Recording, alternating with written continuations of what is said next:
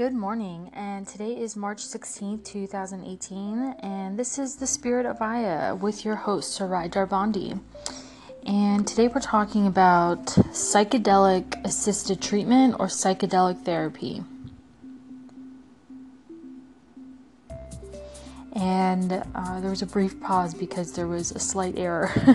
um, and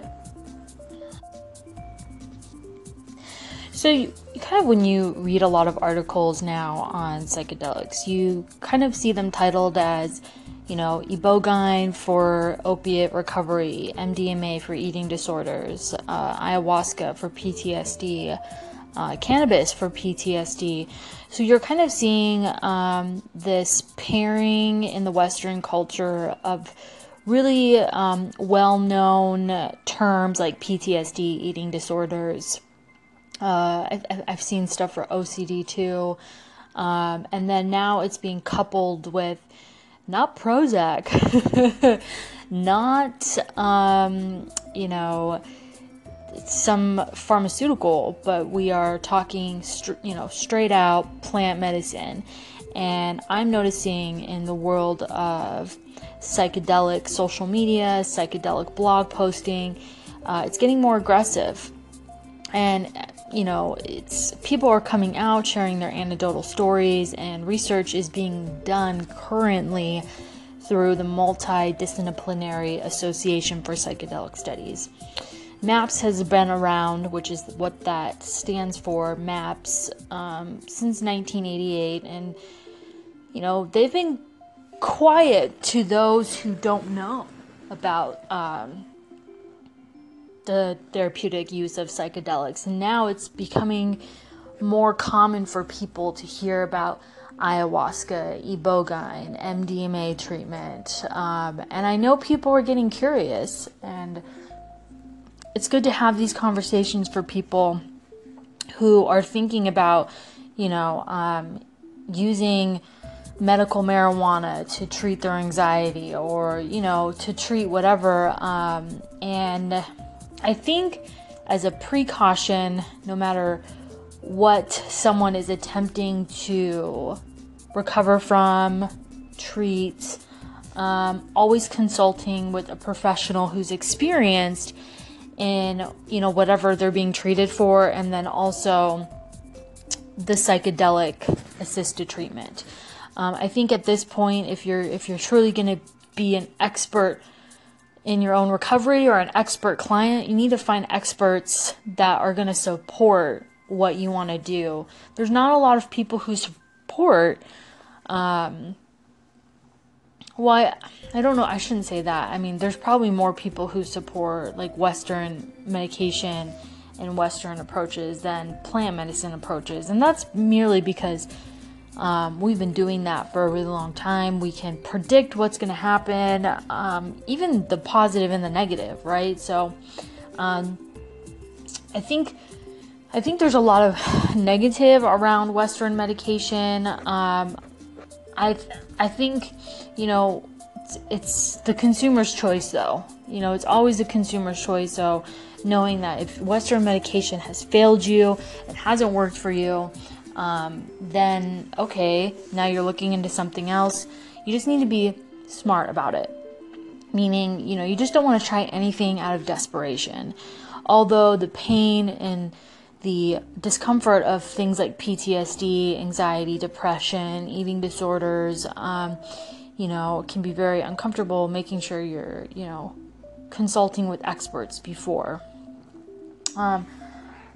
The other thing to realize too, um, in terms of ayahuasca, I think ayahuasca oftentimes, and people oftentimes, um, promise this like, you know, one ceremony and done kind of mentality, and that's just not the case. Um, it, it really isn't. Um, I think most people will tell you that, um, I think what's happening with that too is like people are getting interviewed right after ceremony, but if you followed up with them like six months later, there's something still going on in their life, you know, especially if they've just entered recovery or if they've just entered their, their treatment course, so to speak, um, in addressing you know, if we're going to be talking about eating disorders, um, addressing their eating disorder, and then of course the underlying cause of the eating disorder.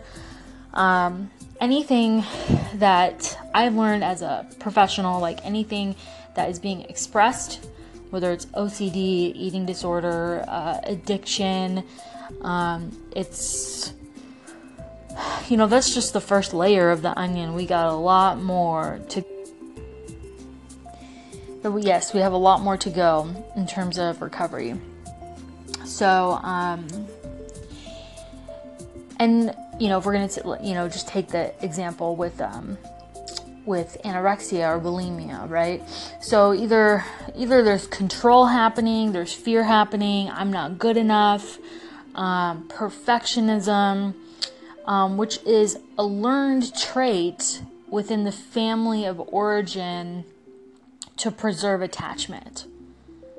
So attachment with the main caregiver or the main parental role.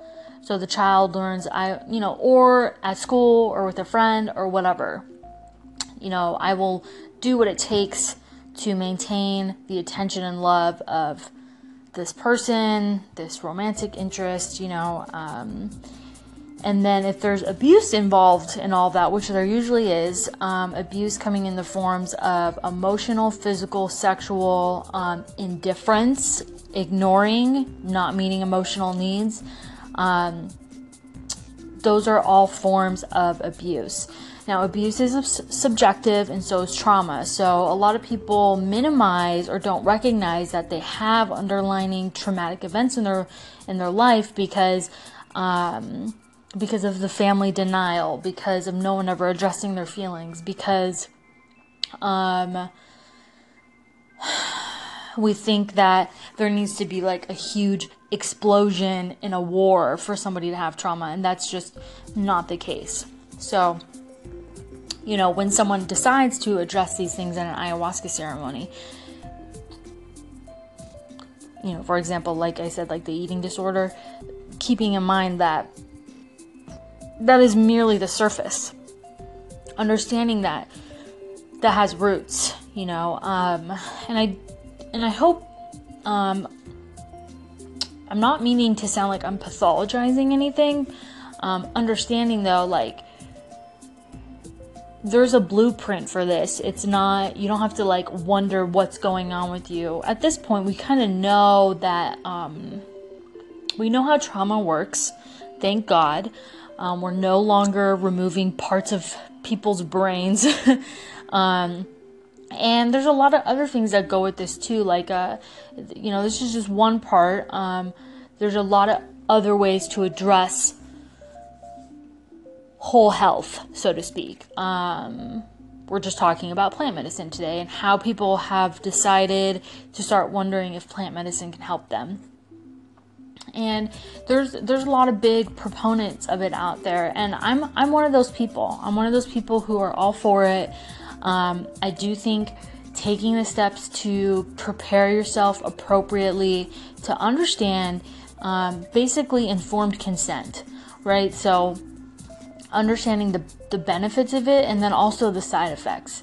So the side effects can be, um, you really are revealed a lot in a journey, in a ceremony, at a very rapid pace, and knowing that, that that's going to be very uncomfortable is so important, um, because some people are really not expecting that. You know, they don't understand. You know, if you take somebody who's never done a psychedelic before and they're like, hey, let's go address that, you know, that opiate addiction in that ayahuasca ceremony, um, you know, they need They need someone to sit down with them and like inform them about what's going on. Um, I think I think in um, the psychotherapy world, the psychology world, this is very common practice. This is what we do. It's it's our legal like duty. um, with ayahuasca and the shamanic community, it's kind of like, you know, let's go for it. Like, spirit's going to take care of them and it's all going to be good. And that's true. I mean, spirit is going to take care of them and everything will be good. Um, I think the part to remember is that we all have an ego and we all have a spirit part of ourselves. So we have to take care of the ego too, and just remind them, like, this is what's going to happen. It's going to be okay. This is what you can expect. These are maybe some things that will happen. Maybe this, this won't happen. um, and being able to facilitate uh, in a comprehensive and an informative way. Now, the thing that I'm noticing within the Western culture and these shamanic practices, there is a disconnect between these two because they're not being discussed. You know, um, I can guarantee a lot of clients are coming to their regular therapist and their therapists are looking at them like they don't got a clue what they're talking about. You know, and that's a problem because if you're not informed, then you're going to automatically think your client is doing drugs and like blah, blah, blah. And um, and maybe you won't automatically think that. Maybe you're very skilled and you immediately go to client-centered and you ask me, you ask the person like, well, tell me what that was about and what did you get out of it? And, you know, that'd be great. That'd be fantastic if that's how the conversation went. Um, But it's probably hard to have a conversation when, you know, you really don't know the history of ayahuasca. You don't understand it.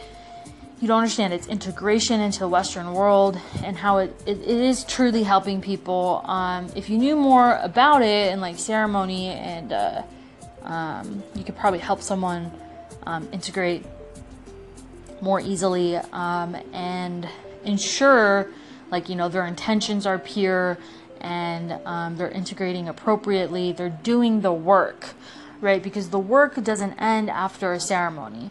The work only continues, um, fortunately or unfortunately, right? So um, so there's this disconnect um, because there's lack of information, there's judgment, there is um, um, I don't want to say criticism, I'm trying to think of the word, um, stigma. There's stigma around it. Um, it's kind of legal, kind of not legal. So that's another thing too. Um, so as a professional, you're obviously wanting to inform your client of that gray area. Um, because there is a religious card that you can get that keeps you safe and sacred. And at the same time, it's kind of, it's kind of risky. Um, so... Um, so can, so can plant medicines be, oh my God, you guys, like my cat is so cute right now. Sorry. Um, plant medicines be the future of, you know, medicated assisted treatment? I definitely think so. I mean, you know, I definitely think so. I don't think it's meant to be the only thing. Um, there's, there's good and there's positive and negatives in everything, you know, even the most well-intentioned anything can, um, have discomfort. Um, even the most positive things in our life. Right. So, um, I think it's just a matter of like having a conversation and, you know, who, if this model was actually going to act out or, you know, actually play forward, um, I think having a combination of the professionals and shamans like together, working together side by side to bring an integrative approach. Um, because the truth is, is that a lot of people who are, you know, in dis-ease, you know, um, and I'm, I'm a human. So I'm, at times in my life, I've had dis-ease. Um, they're, they're in the Western medical model. Um, there's naturopaths and that sort of thing. Um, but the Western model isn't really going anywhere. I guess that's what I'm trying to say. And so to act like it doesn't matter or to ignore it or, you know, it's, it's almost like discriminating too against the people who haven't really woken up yet, you know, um, it's not really fair, so to speak, to um, to dis dismiss a whole part of our own culture when it's very alive, it's very real, um, and it, it actually really helps people, you know. Um, that's a controversial topic in itself. I know there's a lot of people listening that would say, like, Western medications are the, the devil, it's the sin of the earth. And I don't know if that's necessarily true. Um, I think what is true is, you know, what are we doing for ourselves? You know, because we have a choice. Um, there are, unfortunately, like, insurances that only cover so much, you know, like certain things aren't available to them because certain insurance won't cover certain um, treatments, that sort of thing. Which that, I think, that's that's an uneven, you know, an uneven playing field. Um, but anyway, that's a whole different discussion. So, um, mainly discussing, you know, how psychedelic assisted treatment is, you know, it's it's becoming very real. It's very real, and to be informed about it is pretty important. So, especially for people who, Um, this is like their goal in life, their passion, um, in terms of, of helping people, being in the medical field. So knowing something about it is important. And um, my cat is so adorable. I hope you guys hear her. She's being so cute. And um, so that's kind of um, that's kind of our topic today. Is uh.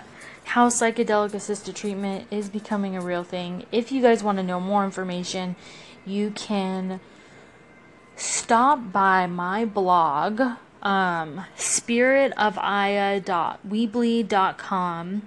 Um, that I will post a blog about this um, later this weekend, um, and then post a video too. Um, so that's going to start being something that I'll be doing regularly. I have kind of had to allow some of this stuff go to the wayside for a little bit because I've been focusing on my powerlifting competition that's coming up, but I feel, you know, straight in the head about that. So um, I will pull a card for you guys. And today I am using Earth Magic, Earth Magic Oracle Cards by Stephen Farmer.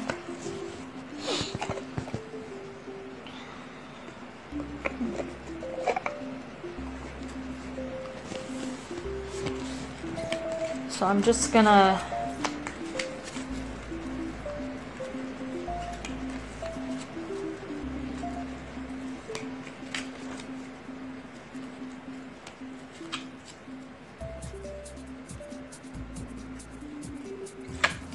Okay. Dream time. Dream time, baby. That's what I pulled. Dream. Oh my god, if you guys could see this picture, it's like it's like a fucking ayahuasca trip. Excuse Excuse my language, but not really excuse my language. Um okay. So. So so so. Okay. So, for the Aborigines, Aborigines, Aborigines of Australia, the Dreamtime is a place for time and outside of time in which ancestral spirit beings came to Earth and gave all of life its forms. Once the work was done, these spirits remained in the very forms they created, including the animals, hills, stars, and other features of the land, and continue to be present today. The Dreamtime is an individual's or group's spiritual template, including songs and stories that have been handed down for at least sixty thousand years. Although the Aborigines cannot say that word, word um, would say that they've existed since the beginning of time, in one such tradition, there's a creation story involving, oh my gosh, the did... Didgeridoo, Didgeridoo, involving the Didgeridoo, which is essentially a hollowed-out log that emits a droning sound when played. Oh, that's a That's definitely an instrument, right? Okay. In this card, we see a spirit man plays this instrument. The world is sung into existent, existence. Note the various beings and colors and structures of the land that are being created, all carrying spirit that has been breathed into them. Close your eyes, tune into your breathing, and allow yourself to sink deeply into the heart of the living creation that you are. As you notice your breath becoming steady and slightly deeper than usual, a begging to come forth in some creative action, pay attention to any images, sounds, or feelings that beckon your awareness. And there you will find the key as to the manner in which to express this magnific- magnificent pulse. You breathe into the crossover between spirit and physical reality.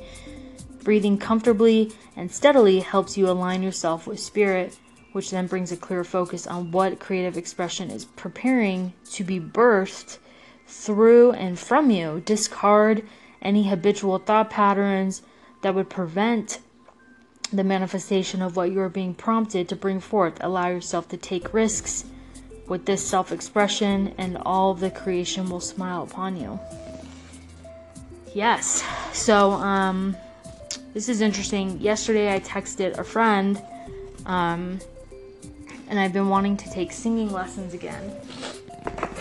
Because really for me, singing is the gateway, for me, between the physical and the spiritual realm. I feel, I feel like something else when I sing. And um, I took vocal lessons last year, and it was super fun. Um, and my friend, um, once he gets his his official word out, I'll let you guys know his business. But um, yeah, he does singing lessons and guitar. So um, yeah, so asking yourself what helps you feel, you know, at one with yourself and, you know, one with the divine, you know, and if you don't, you know, if you don't believe in that stuff, um, you know, just what makes you feel more connected to yourself. So, um, I will see you guys back here tomorrow, March seventeenth, Saturday, and have a lovely day.